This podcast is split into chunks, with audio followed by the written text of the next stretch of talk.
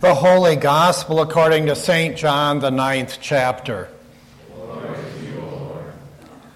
You, may all be seated, because I don't think you want to be standing for 41 verses. I will stand for you. 1 to 41, John 9. As he walked along, he saw a man blind from birth. And his disciples asked him, Rabbi, who sinned, this man or his parents, that he was born blind? And Jesus answered, Neither this man nor his parents sinned. He was born blind so that God's work might be revealed in him. We must work the works of him who sent me while it is day.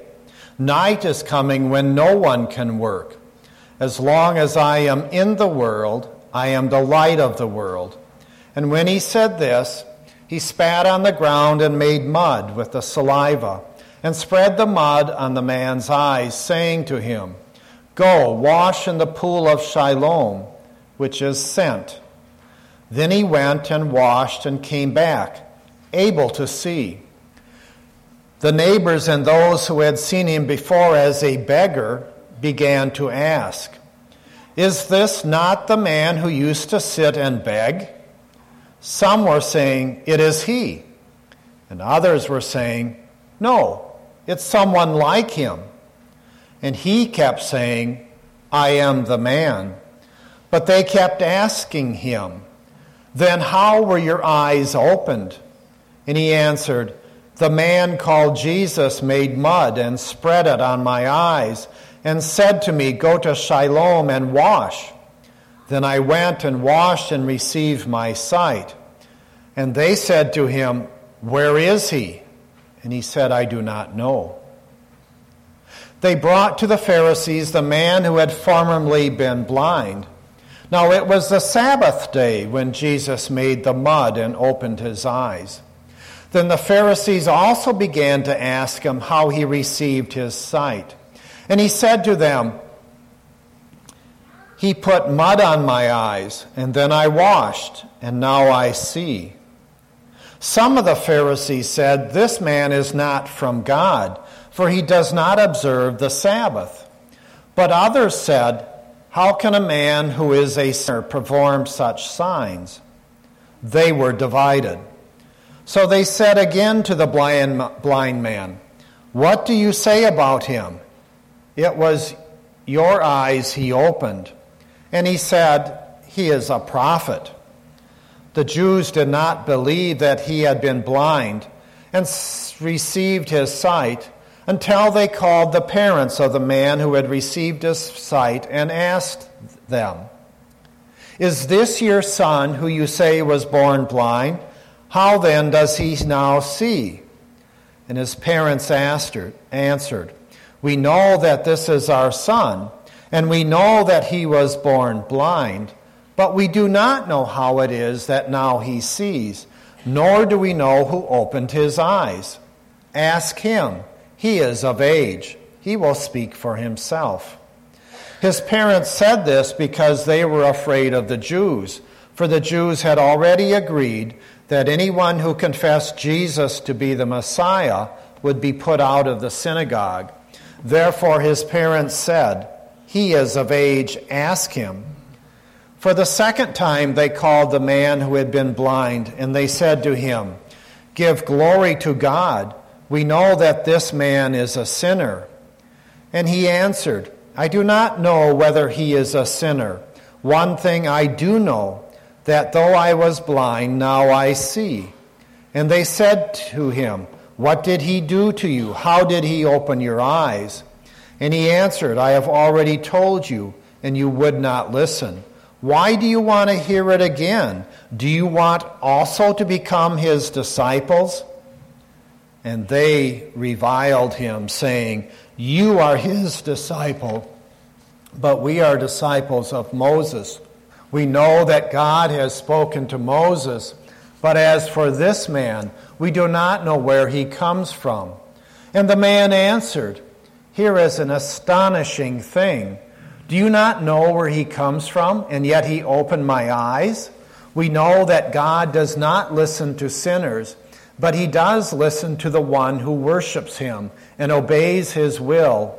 Never since the world began has it been heard that anyone opened the eyes of a person born blind.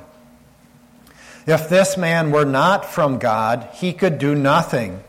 And they answered him, You were born entirely in sins, and are you trying to teach us? And they drove him out. Jesus heard that he had driven him out, and when he found him, he said, Do you believe in the Son of Man? And he answered, And who is he, sir? Tell me so that I may believe in him. And Jesus said, You have seen him, and the one speaking with you is he. And he said, Lord, I believe. And he worshiped him. And Jesus said, I came into this world for judgment, so that those who do not see may see, and those who do see may become blind. And the Pharisees near him heard this and said to him, Surely we are not blind, are we? And Jesus said to them, If you were blind, you would not have sin. But now that you say, We see, your sin remains. The gospel of the Lord. Let us pray. Almighty God, take us from our blind, little faith into faith of discipleship and trusting in your grace in our baptisms. In Jesus' name, amen.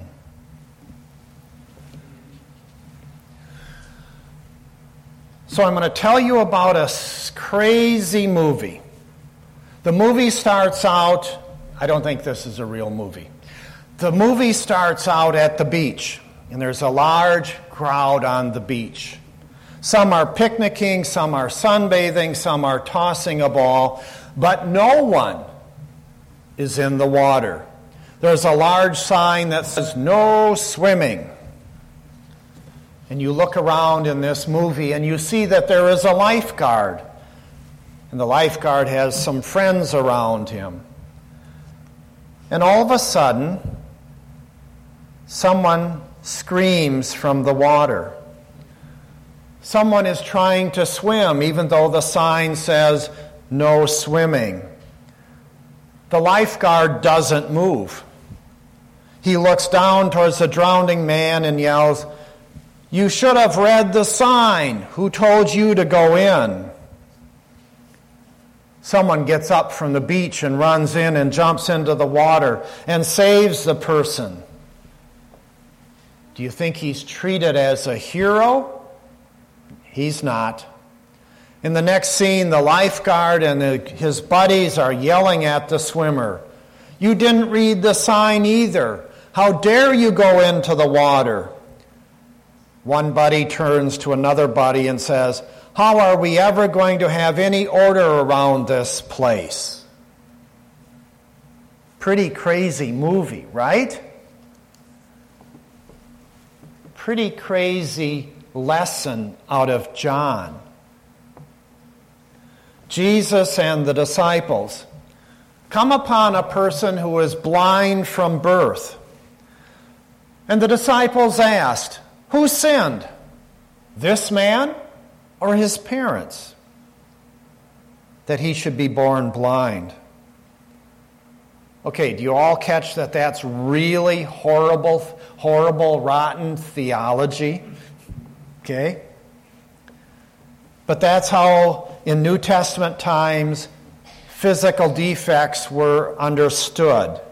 Somebody had to sin in order for it to happen.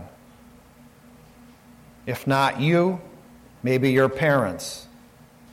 Somebody sinned. But Jesus doesn't leave it there. He doesn't accept that theology. And he says, This man didn't sin, nor did his parents.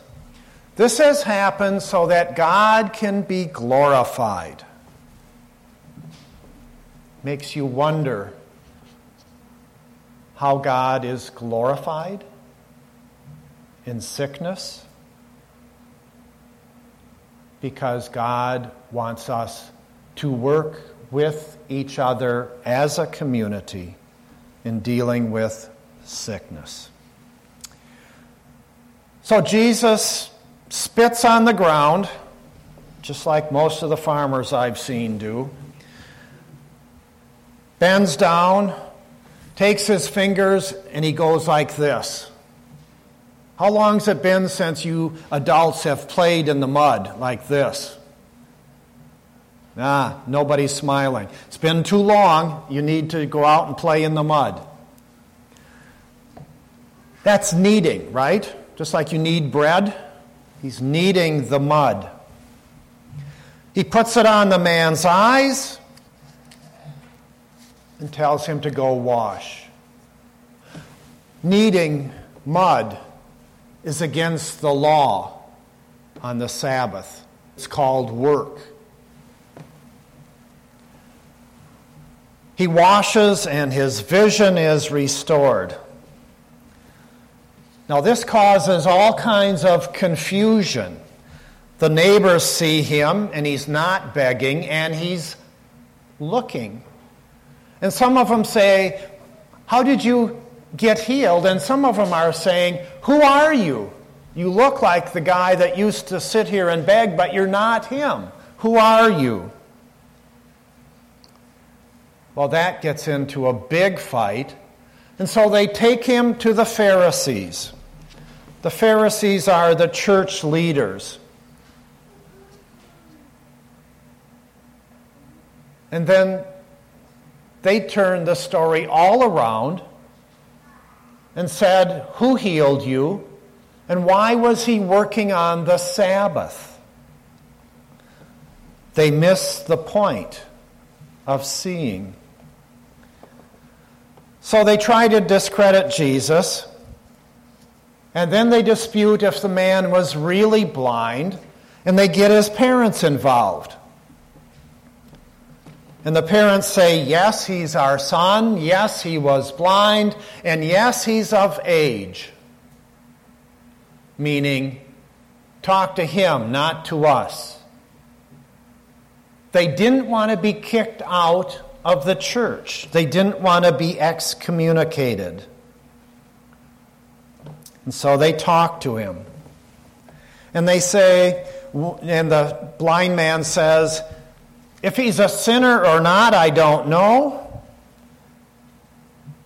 But I was blind and now I see. I think that phrase is coming up in the hymn after the sermon. Do you ever notice when we start to have a fight and you're on the defense, you either get quiet or you get huffy?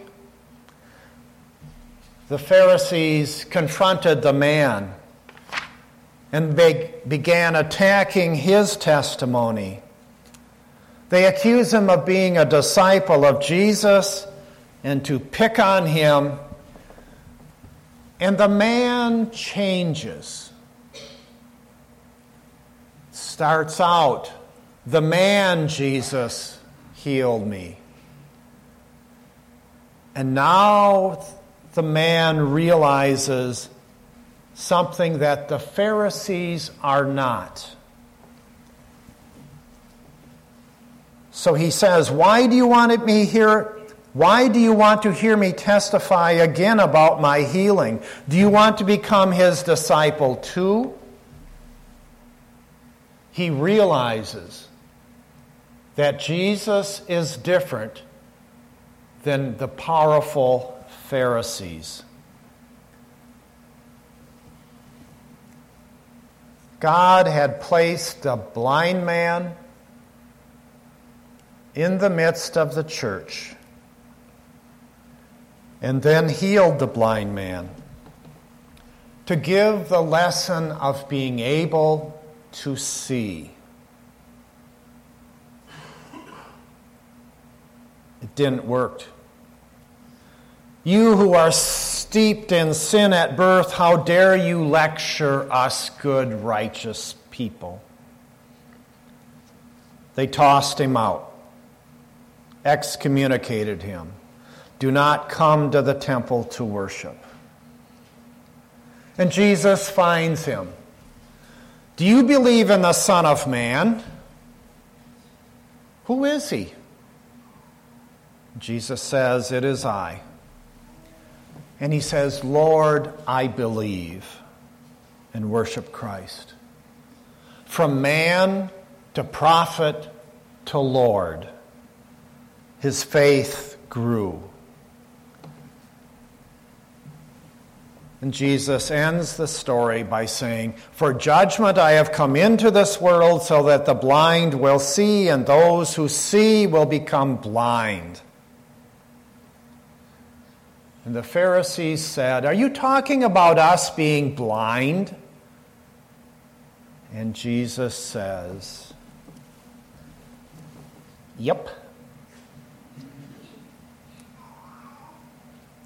So, what do we do with this story? How does it affect us today? What do we walk away with?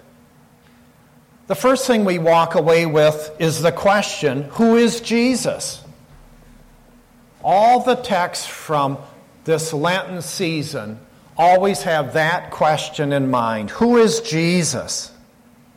And in this story, the question is about sin sin and being blind, sin and not being able to see God, seeing God and be and forgiven of your sin. So, in this story, we have disciples who are near Jesus. We have the man who was blind who becomes a disciple because he was healed and kicked out of the church. It tells us then that faith has something to do about growing. Maybe another word, faithfulness. In our baptism, God claims us and makes us His. But then there's the faithfulness how do we respond to that claiming? So it means that we have to have some sort of response. Some point in our life, or maybe many points in our life, we have to respond to follow or not. We have to have some sort of call to ministry and mission. Sometimes it might be a pastor, and we need pastors. In two or three years from now, we're going to have over 1,000 empty congregations. We need volunteers in mission and ministry of the church. We need mission and ministry in our community to help fight poverty and ignorance. But that's the challenge. We are grasped by God, and then we're given a challenge. Will we take the risk or not? Will our faith grow from man to prophet to Lord? Many years ago, when I went to seminary, I had to write a paper. And it was a paper about my faith. It was the first semester of seminary. We wrote the paper, and then our three professors that were teaching the course tore it apart. Let me tell you, when you have your faith and you put it down on paper and then it's torn apart, you bleed for a while. And you might think, well, why did the professors do that? Look at what happened to the blind man. He bled for a while. He knew that he was healed and he knew that whoever did it was from God, and he was attacked. After writing that paper, I grew in faith. So, what does that say for those of you who have not gone to seminary? Sometimes we pastors use that word evangelism. Oh boy, here he comes again telling us we need to go talk to somebody about my faith.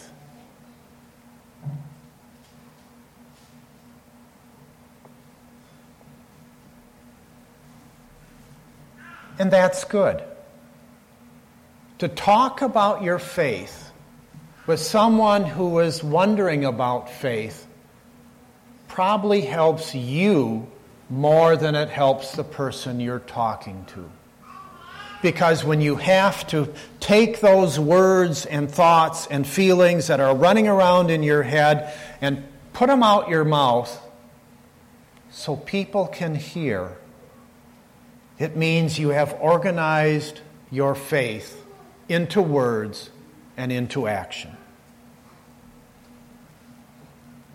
So maybe evangelism is a good way to put our faith out there and clarify what we believe.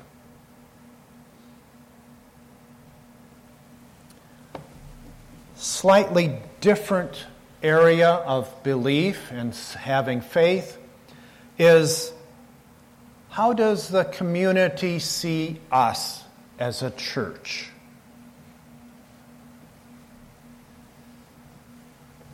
In a lot of communities, the church is seen as a burden rather than a benefit. So the question then becomes what are we?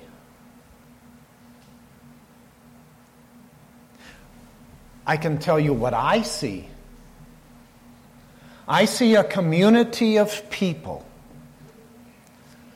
who have a joy for God who have a love for each other and have a fellowship that they want to share. That's our message. And it's a wonderful message to have. But it goes back to that word evangelism. Can we share our joy and our love and our fellowship with people that we love and like to be with? We have a good time together. Everybody had a good time this morning except Janine. She didn't want to be there. Well, that's not okay. You sure made me think about it a lot this week. No, yes. Janine wanted to be there. We have a good time. Take your story and share it. It's a wonderful story of your life. Amen.